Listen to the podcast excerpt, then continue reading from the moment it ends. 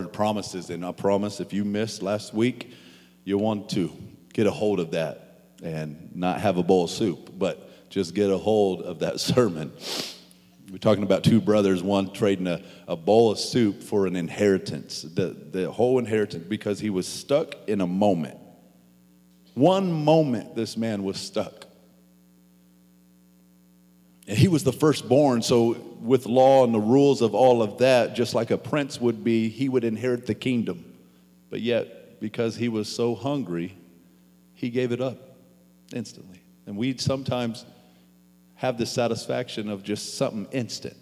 And that's the way our world has turned for so long. I mean, I, I watched this thing on TV how they, they talked about how people actually used to go to the diner and sit for an hour and get their food and wait, but we can't even, we would flip out over that now because everything's so fast, fast paced, fast food. The microwave's not fast enough.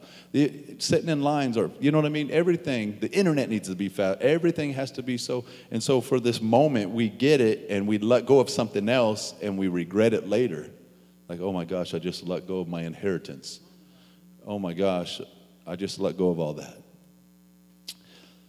So, we're going to get into this next one. And what's amazing is, you know, as we go to church, we hear these stories of Jesus and what he's done, the miracles. Miracles. If you're blind, you could see. If you can't hear, you're going to hear. And even if Jesus wasn't even on your radar, some woman with the issue of blood was going to reach out and touch him anyway. People got set free, demons got released, people oppressed were free, minds were transformed. All this stuff took place. These disciples followed him. They, they, they let go of what they were doing to follow a higher cause, a cause and they followed after and was watching and learning at the same time. I think that's sometimes where we can get it jacked up because we we feel that with the, the Church of America that we have to go through 101, 201, 301, all these steps before we're ever to be used. When Jesus took the disciples and put them in a circle and says, Hey, we're going to change the world. Well, what are you talking about? I'm a mess. I'm a cussing fool. I'm a doubting Thomas. I'm a, you know, you could start naming all the disciples and their flaws. Well, shouldn't we get it together first? We'll get it together through the process. If we waited so long, nobody would get anything done. And so these disciples came and they, they, they were with the rabbi, which is teacher.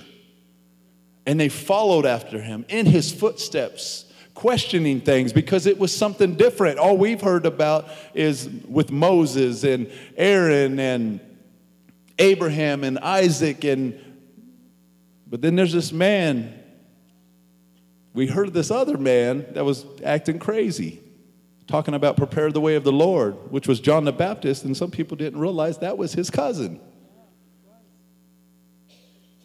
we heard that there was somebody coming and then he shows up and stuff starts happening and it disrupts the establishment. I feel, and I hate, I'm not saying this pridefully, but I feel that at times that Remnant Church disrupts the establishment. I don't know why. And it's nothing trying to be bad. I'm just saying, like, why do I have to do it that way? Why can't we just do it the other way? Like, you know how many people were tore up by the fact that we were giving away food and did not ask for people's address, EBT card, blood sample, whatever? No, I'm serious. And I, I we kind of joke about it, but I'm not even joking. Like, it's serious. People are upset about that. There's no judgment. I don't care if you're hungry, eat. If you're, listen, if you're struggling, the last thing you want to do is try to find your paperwork to, fix, to say you're struggling. And so that disrupts the establishment. I feel like that happens at times. I'm like, God, did you create me with a wooden spoon? I got a spoon. He's got a wooden spoon. because it feels like a, the pot gets stirred. And what I love is Jesus was that man.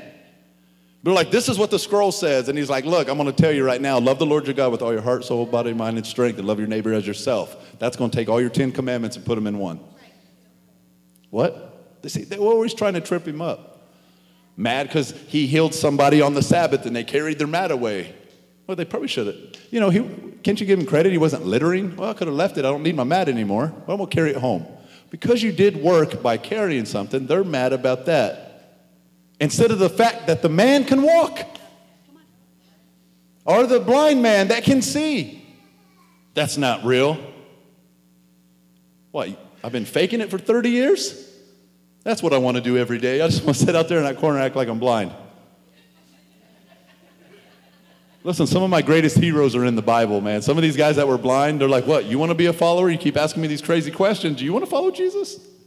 Tears up, and they'd start tearing their clothes, these religious people, getting mad. But all this goes on, all this happens. And you see miracle after miracle, and you see stuff like button heads because Jesus comes to change the whole thing. What he was doing, he was getting ready for this moment today. He was starting the church. He was getting, we're in the moment. After he died, the, the, the, like I've said so many times, one of the biggest things he said as he is ascending into heaven go to Jerusalem and wait. What was about to happen? The birth of the church everywhere to the point we're in right now. Bartered promises. So I said all this and just kind of getting all that just remembering everything Jesus did, and there's so much more he did that I didn't say, and that is not even in the Bible because there was too much. You're going to have Bible after Bible just for that stuff. But there was one man that was with him the whole time through a lot of this. One man that we can say his name and we already already know there's a problem. His name is Judas. Now, see, we don't think of Judas as a man that was a follower of Christ. We think of Judas as the man who betrayed Jesus. And we forget that that man was a disciple that he, Jesus called. One of the 12. We forget that Jesus called this this man. I'll say it like this. Whether Jesus sold him out for some money or not, Jesus was still going to die some way or another because he had you on mind to die for the sins of the world. We're going to go ahead and get into this. I'll have a read this. It is so good.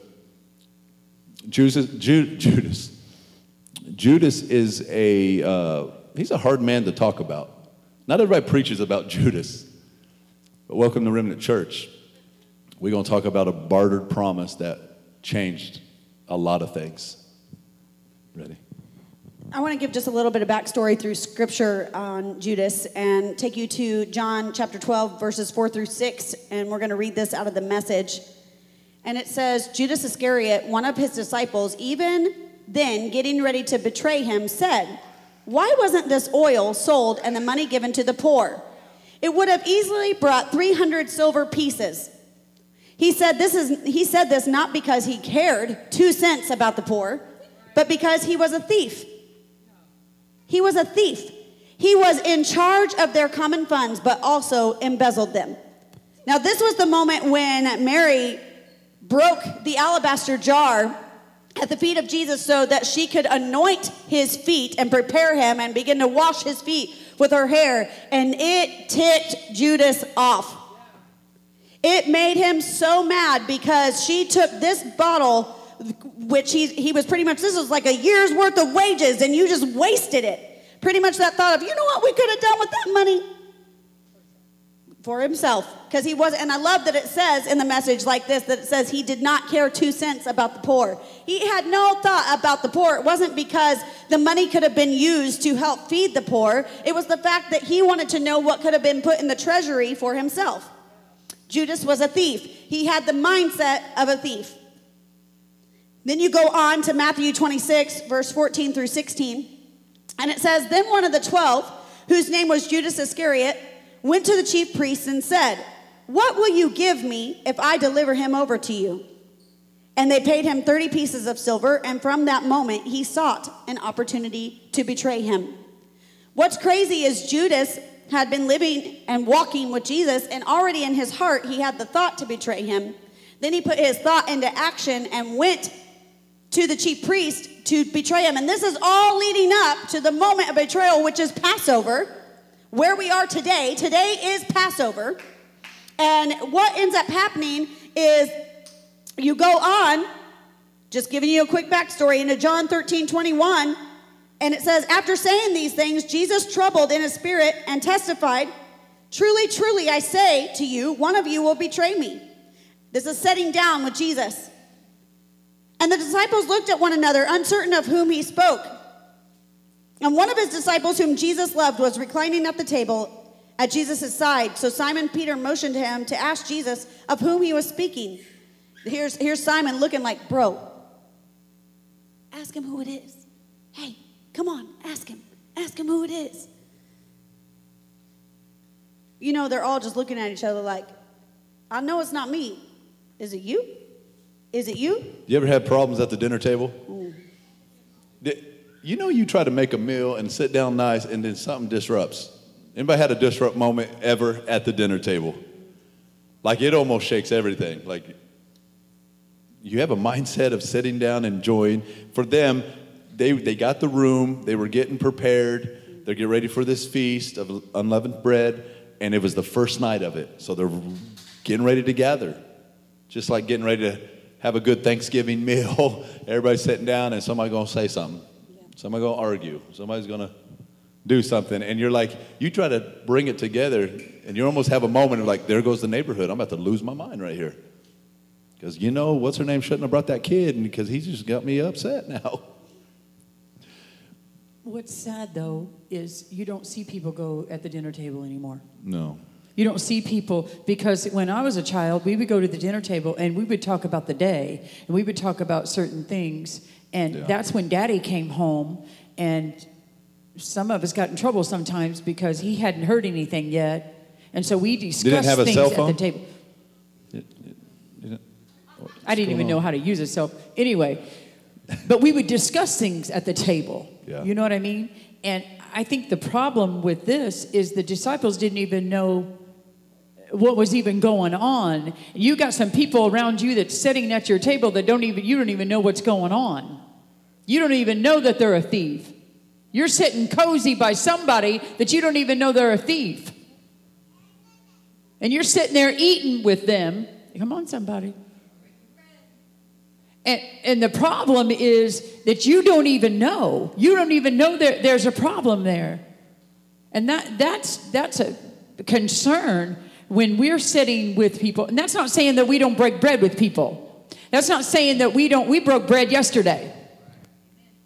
No, we broke a lot of bread yesterday.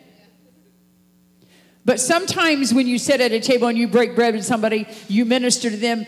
But you need to be careful getting cozy to somebody sitting at a table when they could be a thief to you. It says, So that disciple, leaning back against Jesus, said to him, Lord, who is it? And Jesus answered, It is he to whom I will give the morsel of bread when I have dipped it.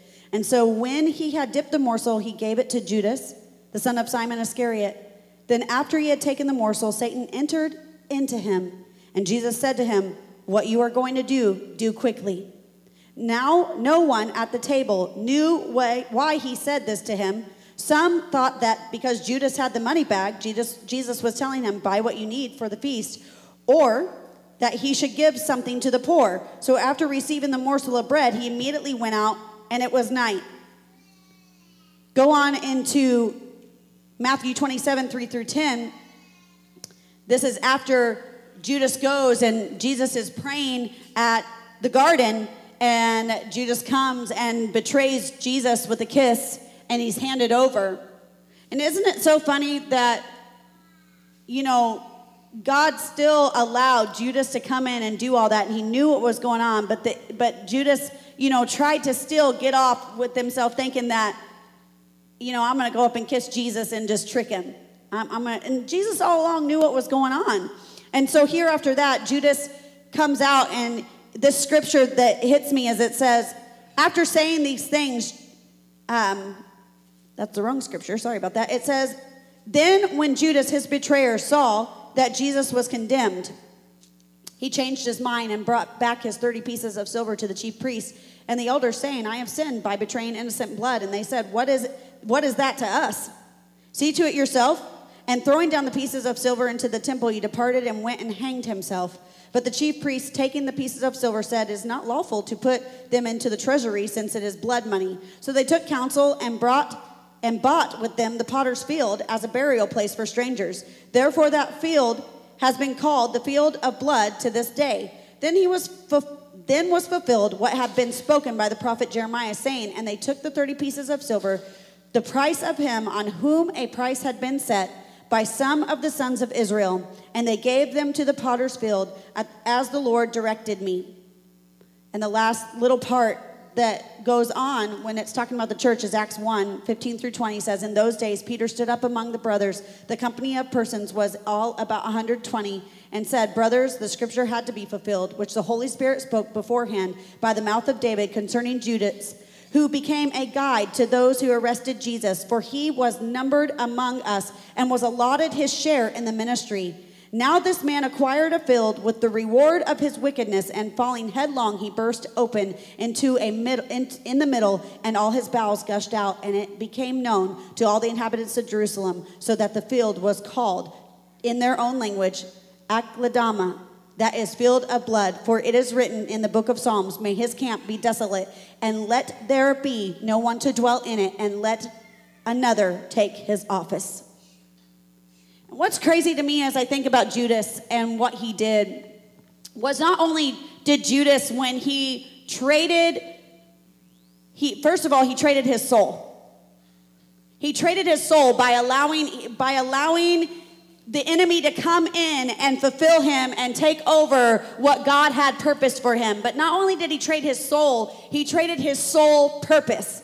See, our purpose and what was their purpose as they began as uh, disciples was to bring glory to God's name and to bear witness to who he was. And the fact of it is is that Judas from the very beginning did not have a mindset of that fully. He never fully came to appreciate the love that God had given him, the position that he had. He never fully came to give himself to God and say, I fully want to serve from you. He never fully allowed himself to be released of past things. It said he was a thief. We don't know fully what he did exactly before it came into this, but he it had to be accounting or something like that because he was over money. He he had handled things. And what happened was he became over the money in the treasury for the disciples and he was stealing from them.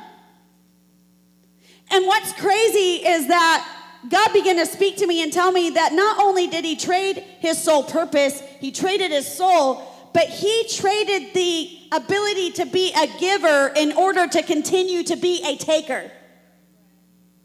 And what's crazy is I think about the taker mentality that's in this world right now. And that taker mentality filled his mind so heavily that it even took him to take his own life. He never had the ability to really realize what it was to be a giver, what it was to be a servant, what it was to serve somebody, what it was to serve God. Because when you are in active service to somebody, they are as a master over you. I love the scripture we've talked about several times that says, you know, I'm a bond servant to Jesus Christ. And what that is, is that you say you're going to give everything, not just part. I'm not just going to serve you today and walk out and do what I want tomorrow. I'm not just going to do this little bit of thing and then uh, say later, I need forgiveness for doing that because I wanted to do it. You're not really sorry. You're just sorry you got caught. You're sorry for the conviction that you feel in your heart, but you're willing to go back out and do it again until that conviction comes back in and you roll the same cycle over and over. And in reality, you think you are a giver unto Jesus when all you are is a taker because all you're taking is uh, forgiveness and you are not giving out anything. You just think you are. You want to take grace, but you don't want to extend it in other things that you're doing in your life in the way of showing God's grace, showing His mercy and His love. And I looked. But he up, even faked. He even faked to the disciples. He even faked his friends, because see, some people are so fakers, but they can be. It's a masquerade. They have this mask upon them, and everybody can't see beyond it because people don't even know how to discern it. You know, I looked at I looked at the ROCT group that was with us, and I went up to almost every one of them, and I said, "You're not just you're not volunteers." Your workers. Because a volunteer will be part time. You know, you can say, I'm going to volunteer, but then you don't do your full excellence. So, see, Judas was a part time worker. He just faked all the other disciples that he was in full time with them, but he was really robbing and thieving them. So he put his mask on to uh, look like, and you know, you know when you see somebody and all of a sudden you're down and out and you're at the last bit of stuff that you have to go put away, and we've worked hard, and you see people fall away and you go, oh, wait a minute, come here. We got the last things that we have, still have to do. And, and some people, and I'm not saying that people, you know, are not tired. Do you see what I'm saying? But when you get in your excellence and you're coming, you're giving everything that you got. He didn't give everything that he had. And I wrote this down. Are you willing? Are you willing to sell your eternal treasure for a handful of coins? Are you willing to sell your eternal treasure for a handful of coins? What are you willing to give me if I deliver him over to you? First thing he said. Because they didn't, ask, they didn't ask. They didn't say, hey, we want to give you this, Judas. No, Judas went to them and said, What are you willing to give me? You ever, you ever get to a place when you're, even in your own soul, and you can check yourself, but what are you willing to give me? Well, what if you even ask it like this? Have you ever found yourself saying, Well, if I do this, what can I get out of that? If I do this, what can I get out of that? If I if I do this, if I do that, am I going to get anything out of it? Because I don't really want to if I'm not going to get anything. Well, because it. self is more interested than Christ. Yourself can be more interested than Christ. His self was more interested than selling out to Christ, our, our own selves. And that's the problem because we still have self in the way. We have to get past that. That, that happens individually because people want something, want credit. Churches do the same thing. You know, what do we get out of that? You, you try to rally a bunch of churches in the city, somebody wants to take credit for it. Well, to give gave more pleasure than to serve. Yeah. And when you think of the kingdom of God, it doesn't matter what church. You just, you do because that's who God is in you. And that scripture in the Bible, and people kind of twist this scripture up, it says that the love of money is the root of all evil. Not money. I've seen it many times. People post it money is the root of evil. Money this, money that. It's no, it's the love of money. It's all good if you got money. I don't care how much you got. But when it's the love, what happened with Judas? The love of money. He's calling, talking to uh, these Pharisees and stuff, trying to figure out what kind of, or the priests, he's trying to figure out what kind of money he's going to get out of that. Every time something went down, he was always worried about something else. Well, you telling me we're going to feed people with, we, we ain't got the money to feed 5,000 people. Uh, and what's Jesus doing? Like, man, give me some bread and fish. And it's always people with the simple minded of like, you got a little faith. And even like when we look at the stuff that we've done here at the church with, with our community, it's those moments. If, if we can look at it through the, the lens of Christ, that faith walk, say, we might have a little bit, I'm telling you, but God's going to multiply this. And we're going to keep going. And what happens is, is people see that. But see, Judas was so narrow minded that he could never see the big picture of the kingdom of God. He could never see it. And, and it, it almost takes me back to the rich young ruler because the rich young ruler was, was over finances and stuff. But what if he would have chose to follow Christ? We wouldn't have the issue with Judas. That's right. But yet, because he was a lover of money, he literally looked Christ in his eyes for real and walked away. And then Judas, we got Judas's issue.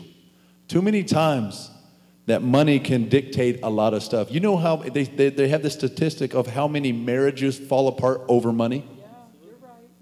Friendships fall apart over money. Let a friend borrow money and not pay you back. See what happens. Has anybody lost money from somebody that you've, eh, yeah, so we got people in the room. Yeah, exactly. And will you do it again? Well, probably not. but the thing is, is money is, is something that some people get so consumed with. I remember hearing stories of, of big corporate people a, a CEO committing suicide because his stock went down. I guess he didn't own 500 million, he went down to 300 million and commit suicide because he didn't think he could make it. He was falling apart. Money becomes your God. And, and this sermon wasn't going to go here, but I'm going to say it like this. That's why we have problems with people not wanting to be obedient in tithing and giving. Say it, go ahead. No, I was going to say that, that the love of money causes you to love money so much that you're not willing to give to God what He asks for. And, and because we're more passionate about what we make in our hand, the tangible, than we are to see the supernatural things come to pass when we obey the Word of God. Uh, takes me to uh, Luke chapter 16, verse 13. Um, no servant can serve two masters, for either he will hate the one and love the other, or he will stand devo- uh, devotedly by the one and despise the other. You cannot serve God and mammon, that is, the earthly possessions or anything else you trust and rely on instead of God. And, and he's talking about money. And, and that's where Judas was. It's interesting to me that Judas was willing to give up Jesus for 30 pieces of silver. But it goes to show it right here. No servant can serve two masters because he'll love the one and hate the other. He loved money more than he loved Jesus. Isn't it funny that he still followed him? Because we got a lot of people sitting in the church today that love money more than they do Jesus, but yet they claim to follow him.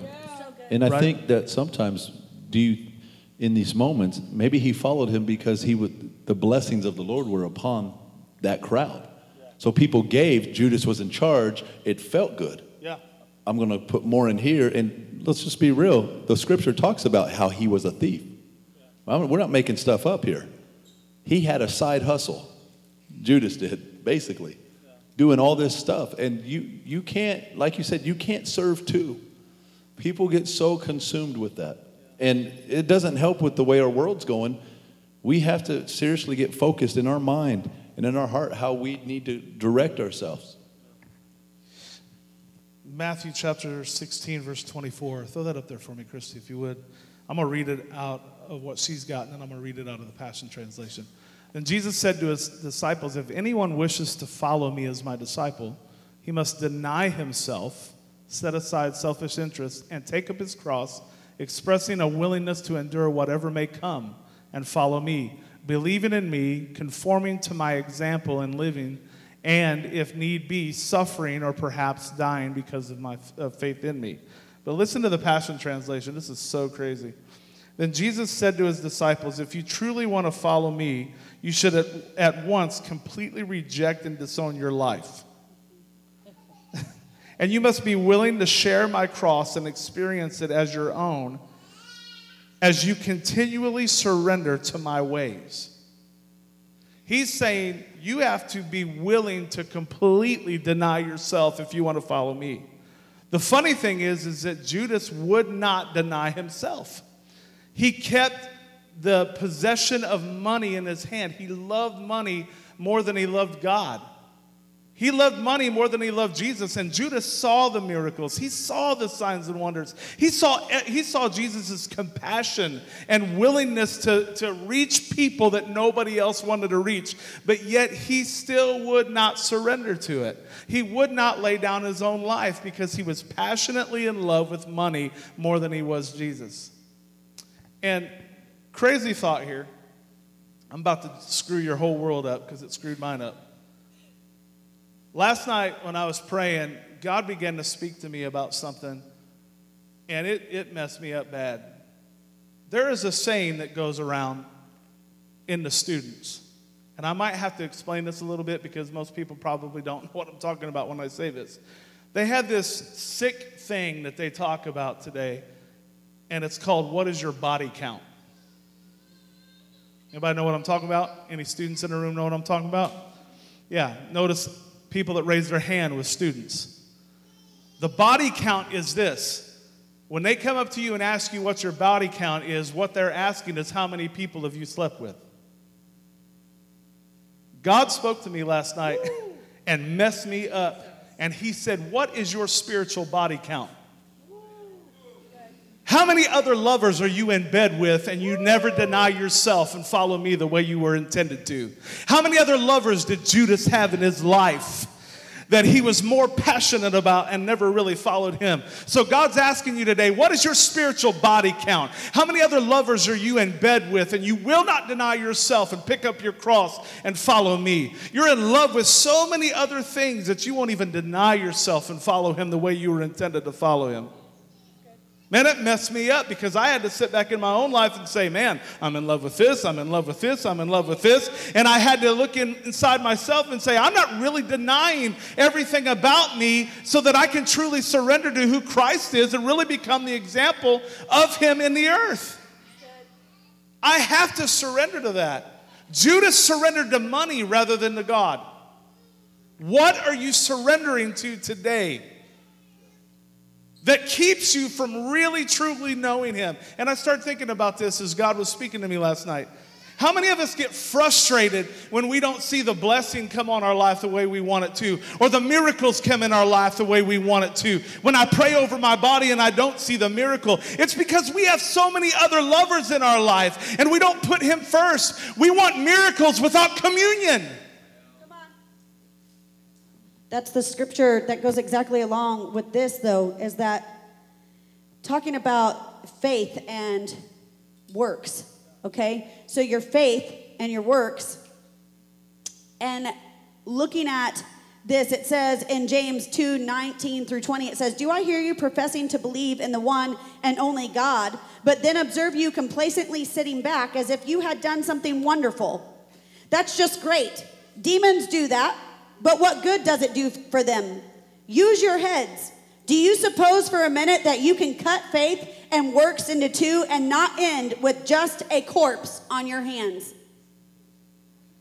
What's crazy is that Judas would profess that he believed in God. He professed it to the point that he literally took on the personification of a disciple that dutifully followed God, that served God with everything that he had within him. Yet on the outside, his actions were completely separated from what he had said. He was speaking double. See, Judas reminds me of the kid who has his hand in two cookie jars. Because he was dipping bread with Jesus while he was dipping bread, money, in the world. He had both hands in the cookie jars. And he wanted to eat and have his cake and have it his own way and eat it all at the same time. And it didn't work that way. He more relied on things. And what, what got me out of this is it says, use your head. So you suppose for a minute that you can cut faith and works into two. And I think what hit me the most about this is it said demons do that. See, what's crazy is if you don't realize is that two thirds of the angels that fell went along with Satan to roam the earth and do things, and they know about Jesus.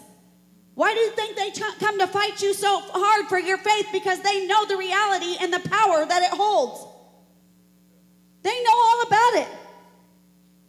And they can say they know it, but they don't live for Him. They don't discern what's right for Him. They live for themselves. That's why it's a spirit of self and selfishness that fills this world. And the thing about it is, is that we try, I think, so hard to say with our words that we love God. See, what's crazy is Judas sat at the table. He was in the inner circle with Jesus Christ. He had the opportunity that none of us will ever have until we get to heaven to literally walk in flesh with Jesus to literally be able to touch him, to hug him, to love on him, to feel the tangible love of God. And he still could not separate himself from what he wanted. He was still a taker.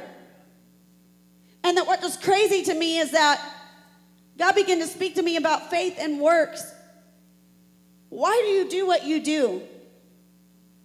Why do you say what you say? You say you believe in God, but does all your actions, and I'm not talking about just going and serving at an Easter egg Easter event that we did yesterday. I'm not talking about that. I'm talking about your daily ac- actions, the ones that nobody sees, the ones that you do on your own. What do those show? Because faith and works go hand in hand. They go hand in hand, just like he just said, preaching the gospel with less words. Well, how do we do that if we don't act like we talk? And we wonder why people have a hard time loving Jesus is because our lip service doesn't act match up to our actions. We say so many things, but then you can go off and every other word out your mouth can be a cuss word. Or every other thing you do is watching things maybe you shouldn't be watching, or setting and doing things, yelling at your kids when other people are seeing. Do you know what I'm saying? What do you love? Just like he said, what are you in bed with at those moments? And the thing about it is, is that we have to be careful that we are not. See, what's crazy to me is I look at this world and I look at how suicide has become so great and rising more and more over the years. And what God began to speak to me is He said, before, before the first suicide was ever had ever taken place in the Bible, what happened and on this earth is that Judas in himself committed spiritual suicide before he ever outwardly did, because whether you like it or not, what's on the inside is going to come out.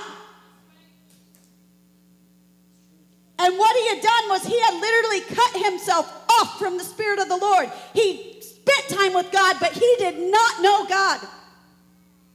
Actually, he sold him out.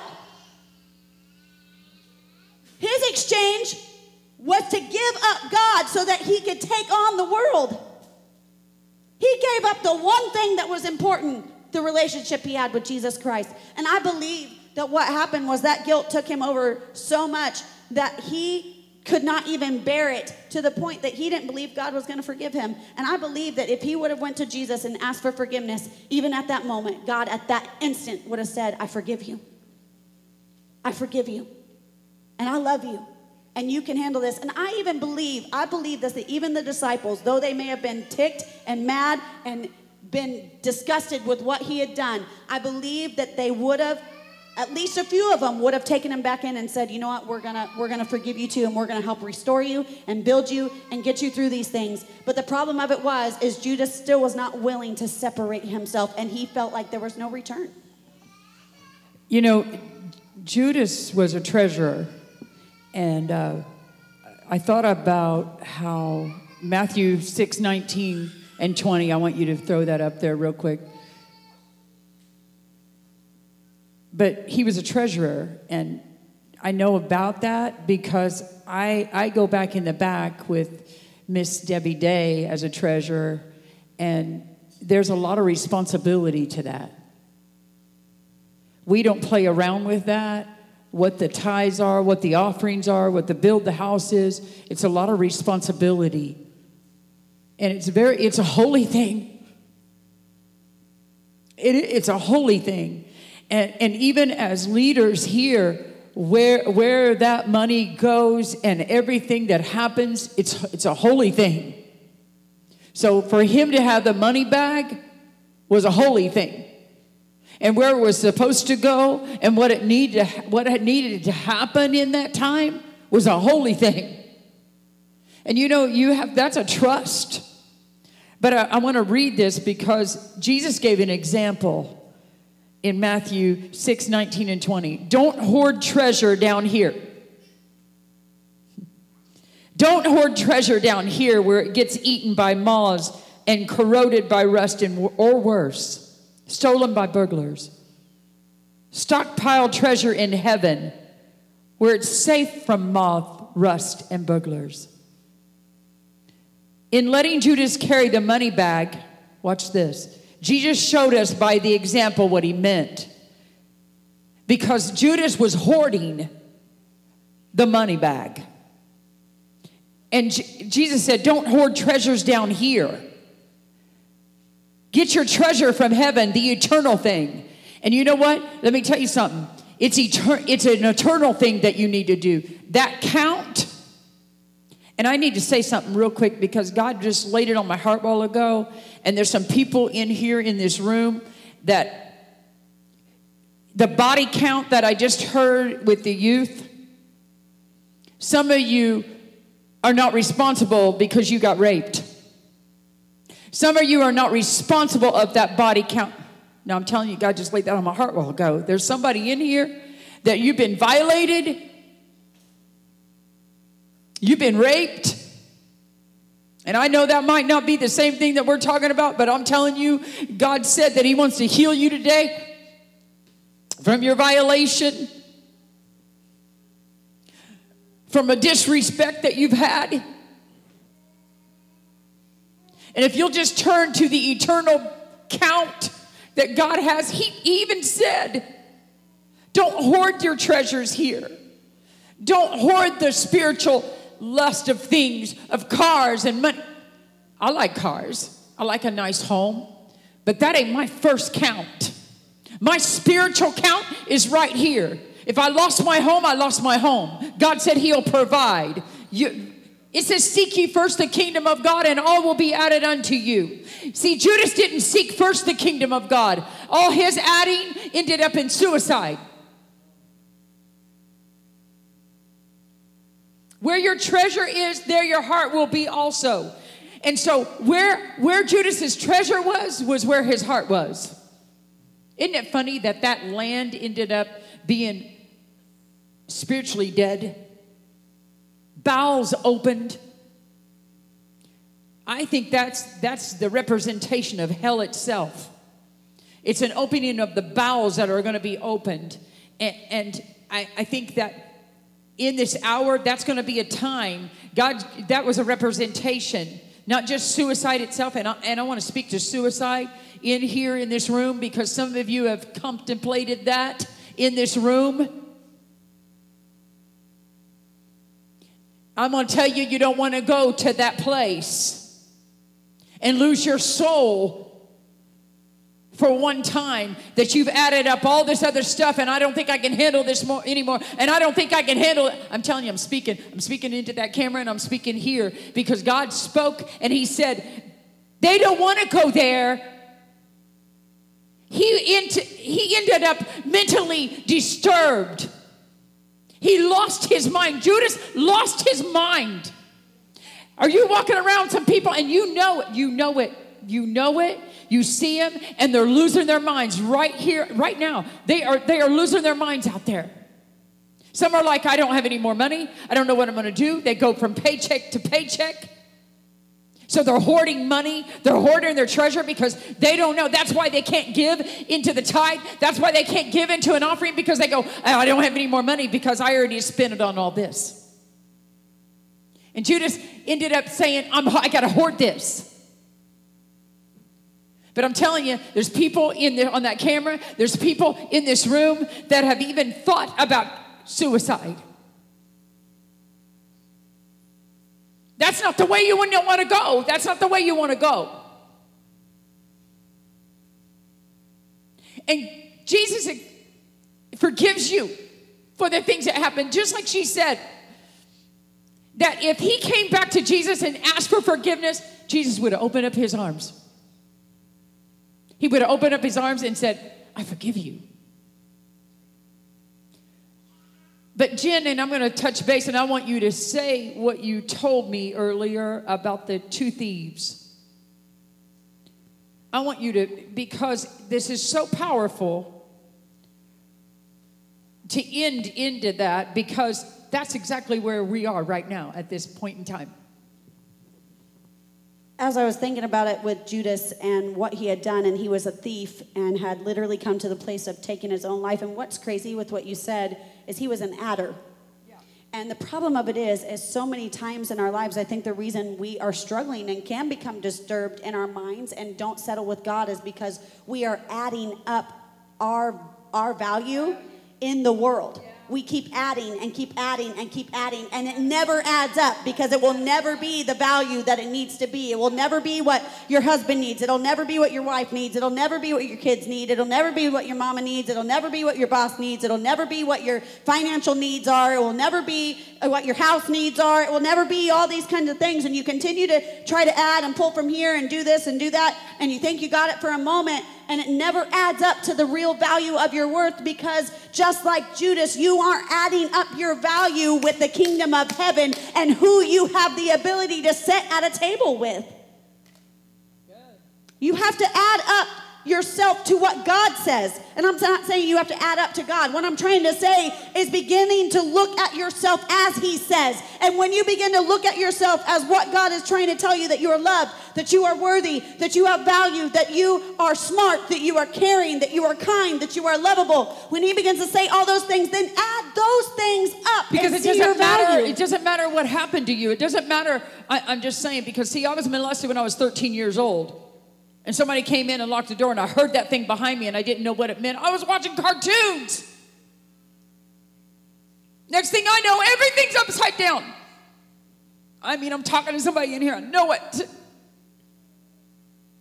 But guess what? When I accepted Christ as my Savior, it added up for me.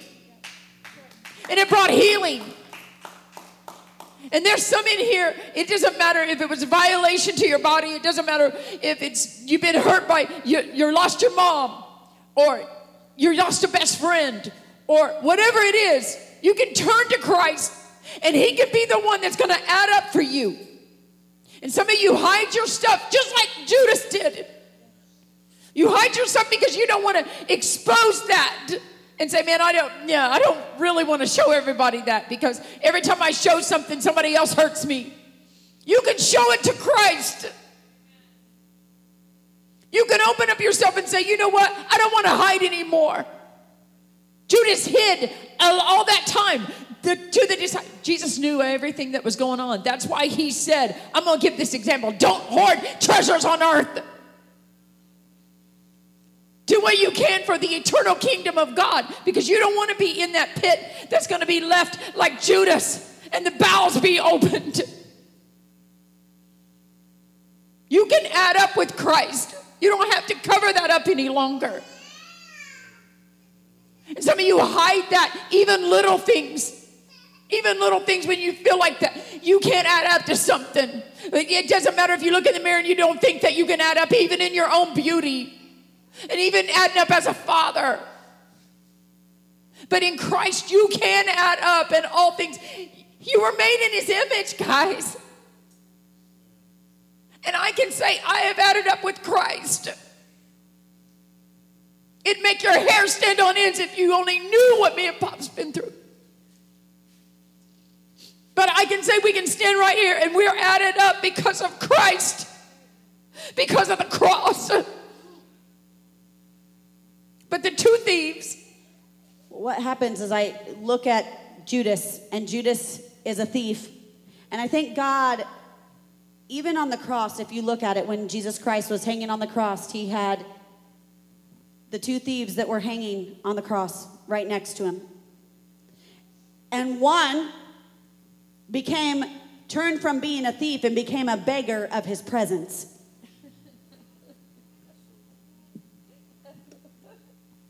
And just like Judas, I think he was trying to say that Judas did this. Yeah, you may know me and you may have these things, but you can still. He used, I believe, the two thieves as, as an example to redeem what happened with Judas to say, there are two thieves, there are two options. You can either become a beggar of my presence or a thief of your own soul. You can either choose to beg and no, I, listen, I would rather be a beggar of God's presence and want more of Him and want Him to save my life and want to know that I add up in His value and what He has said for me than I become so prideful that I can't lay down my pride and I die to my own flesh. And I think that's what it is right now is we have the love of money, we have things that are going on, we have the things that are taking place that we have things that have been stolen from us by other things. And what I think God is trying to say is that he came to take over the thief of your soul. He came to overwhelm the thief of your soul, the thief of your mind, the thief, the thief of your relationships, the thief of your of your joy and your peace. He came to do that. But you have a choice. You have a choice. You can choose to hide. See, what's crazy is just like the two thieves on the cross, Judas was right next to Jesus. And you can be right next to Jesus and still not know who he is and still look at him in his face and tell him that I don't want to have anything to do with you by your actions, by the things that you do, by the things that you hide, by the things that you think won't matter. And I believe that other thief that was on the cross next to him really thought in his mind that it doesn't matter what I do, that you're not in control because he didn't believe that Jesus Christ was the King of Kings and the Lord of Lords. And he mocked him. And so the other one who began to asked Jesus Christ to forgive him, became that, that beggar, that one for the present. See, there's a difference between them. Right? There's a difference between just being a beggar and then being a thief. A thief takes and has no care. But a beggar is asking and hoping for something in return that will fulfill them. And the thing about it is, is Jesus looks at him and says, I'll see you in paradise. And forgiveness instantly comes. And what happens is his whole life is turned around. And no longer was he known as just a thief. He was known as a child of God. And I think that's the difference is right now we are struggling. And yes, these are heavy subjects when you talk about them. They are. Loving of money is a heavy subject because it's a deep root. And ain't nobody wants you to talk about it because nobody wants you to touch their money. And guess what? What's crazy is we aren't touching your money. We're not even talking about an offering right now. It has nothing to do with your money. What it has to do is your love of your money. What do you love? What do you love? What do you put over God? And, and a lot of things we don't realize that money is actually tied to because, you know, you can't pay your bills without.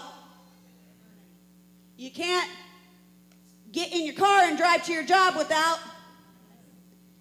You can't really have a job if you don't make, right? You don't take care of your family if you don't have, right? We're not even talking about just the fun stuff about vacation. We're just talking about the basic. You can't even go to the bathroom without, right? Because somebody's got to pay for that, right? Okay? You can't drink water without Okay? So we're talking about basic necessities right now. And what happens is when the love of money, because we know that it is our source and supplies us, takes over the source and supplication of Jesus Christ, which that's the problem, and take it at the feast. He was at the feast of supplication, of taking the com- communion and taking that time with God. And what he did is he forsook supplication from Jesus Christ and took on supplication of the world. He treated. So he chose to commune with the world instead of communing with God. And here we are. God again is giving the two examples on the cross of saying, Are you going to be a beggar of my presence? Are you going to want me more than what you've ever wanted anything before? Are you still going to be a thief and allow your own soul to die? And I think that's the key.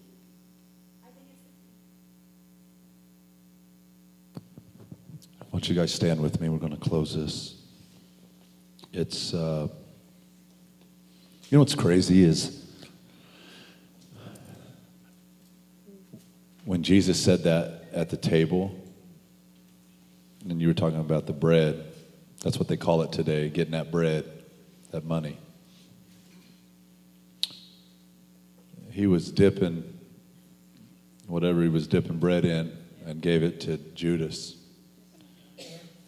And then after that all happened, he said, Go do what you need to do. Some versions say, Do it swiftly, do it quickly, do it immediately.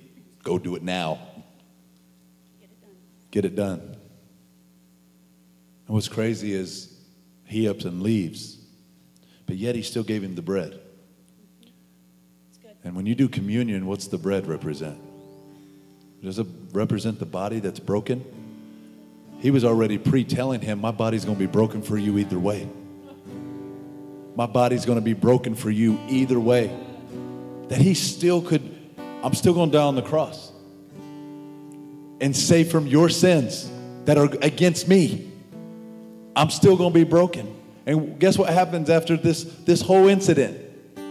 Jesus hands all the bread out, hands out the drink, and he has communion. And the, the craziest thing Jesus is already preset in his mind, like, listen, no matter what you do to me, I'm still going to be broken for you.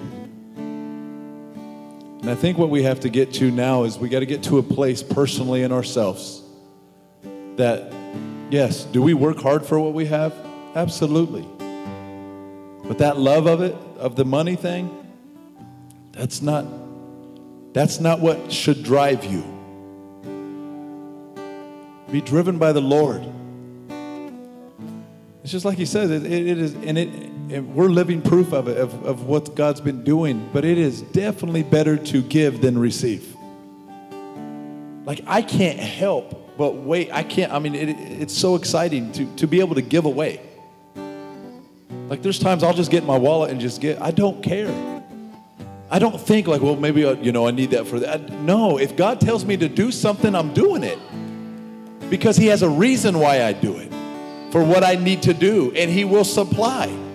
I shouldn't have to think if I should be obedient to give in tithing or if I should be obedient to give to somebody that needs money or something. I should not have to think like, well, you know, I don't know if I should do that because this money right here is set aside for this thing. This right here controls a lot of people and you question what God has asked you to do, you instantly almost want to question if you should do it because it's meant for something else. I get we have to balance. I get all of that. But if God asked you to give, do not hesitate to give.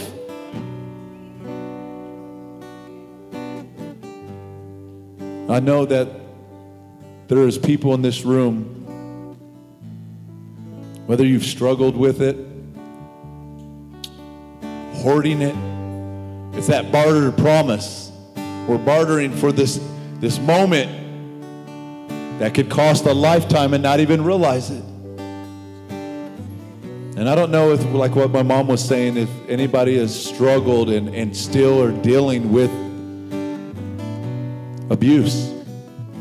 That's a serious thing. That is very, very serious. And I'll tell you right now, no matter what hole has been put in your heart, Jesus Christ can fill that hole and make it whole again. Amen? And has anybody else been a product of Him filling the hole in your heart? Amen. It's the truth. We live that out, so we help in that. I'm going to pray, and if you need prayer, uh, these altars are open. We want to pray with you, whether it's with money, whether it's the, the thoughts, because let's be real about it we deal too much with people around with the thoughts of suicide. I mean, the last thing I heard, and I was shocked, that CEO of, of Texas Roadhouse killing himself because he had symptoms of COVID 19. That's crazy.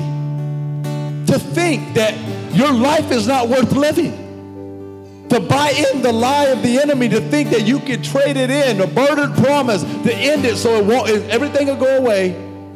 That is a lie.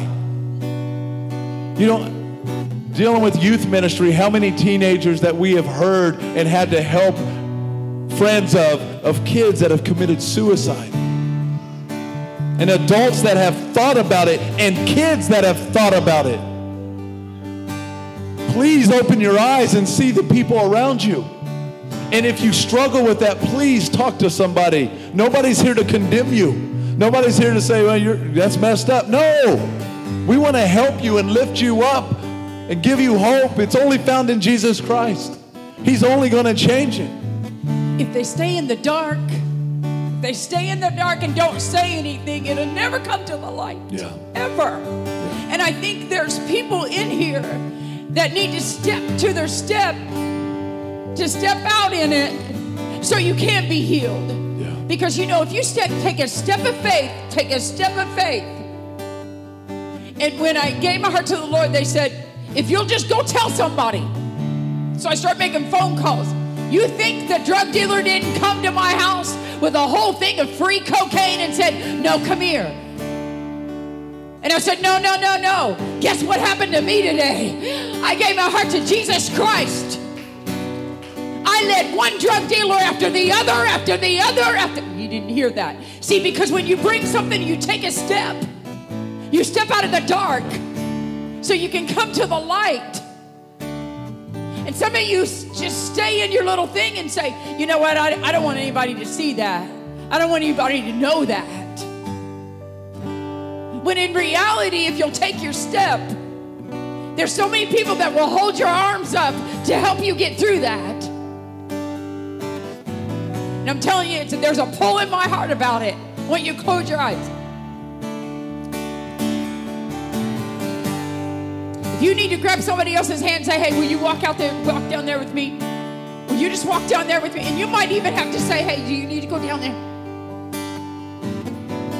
Because I know in my heart, with everything within me, there's a struggle in this room. I don't care if it's a mental struggle. I don't I don't care if it's you feel like that you don't add up.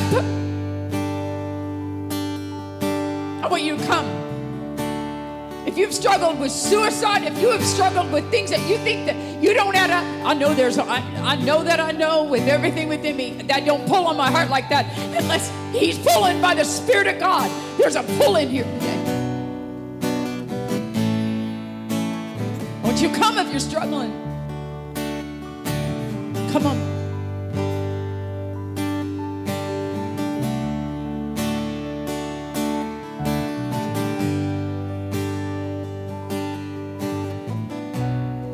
Worship Jesus for a minute and ask those that are coming forth, if you aren't struggling with any of this, maybe stretch out your hands and pray over them that God will help you begin to relieve and, and help relieve the stress and the struggle of things that are weighing so heavy maybe on their minds and that maybe be holding them. And if you haven't come forward, but you know that God's just dealing, just stay and allow Him to deal in your heart right where you are as we continue to worship the King of Kings and the Lord of Lords. Amen? Come on.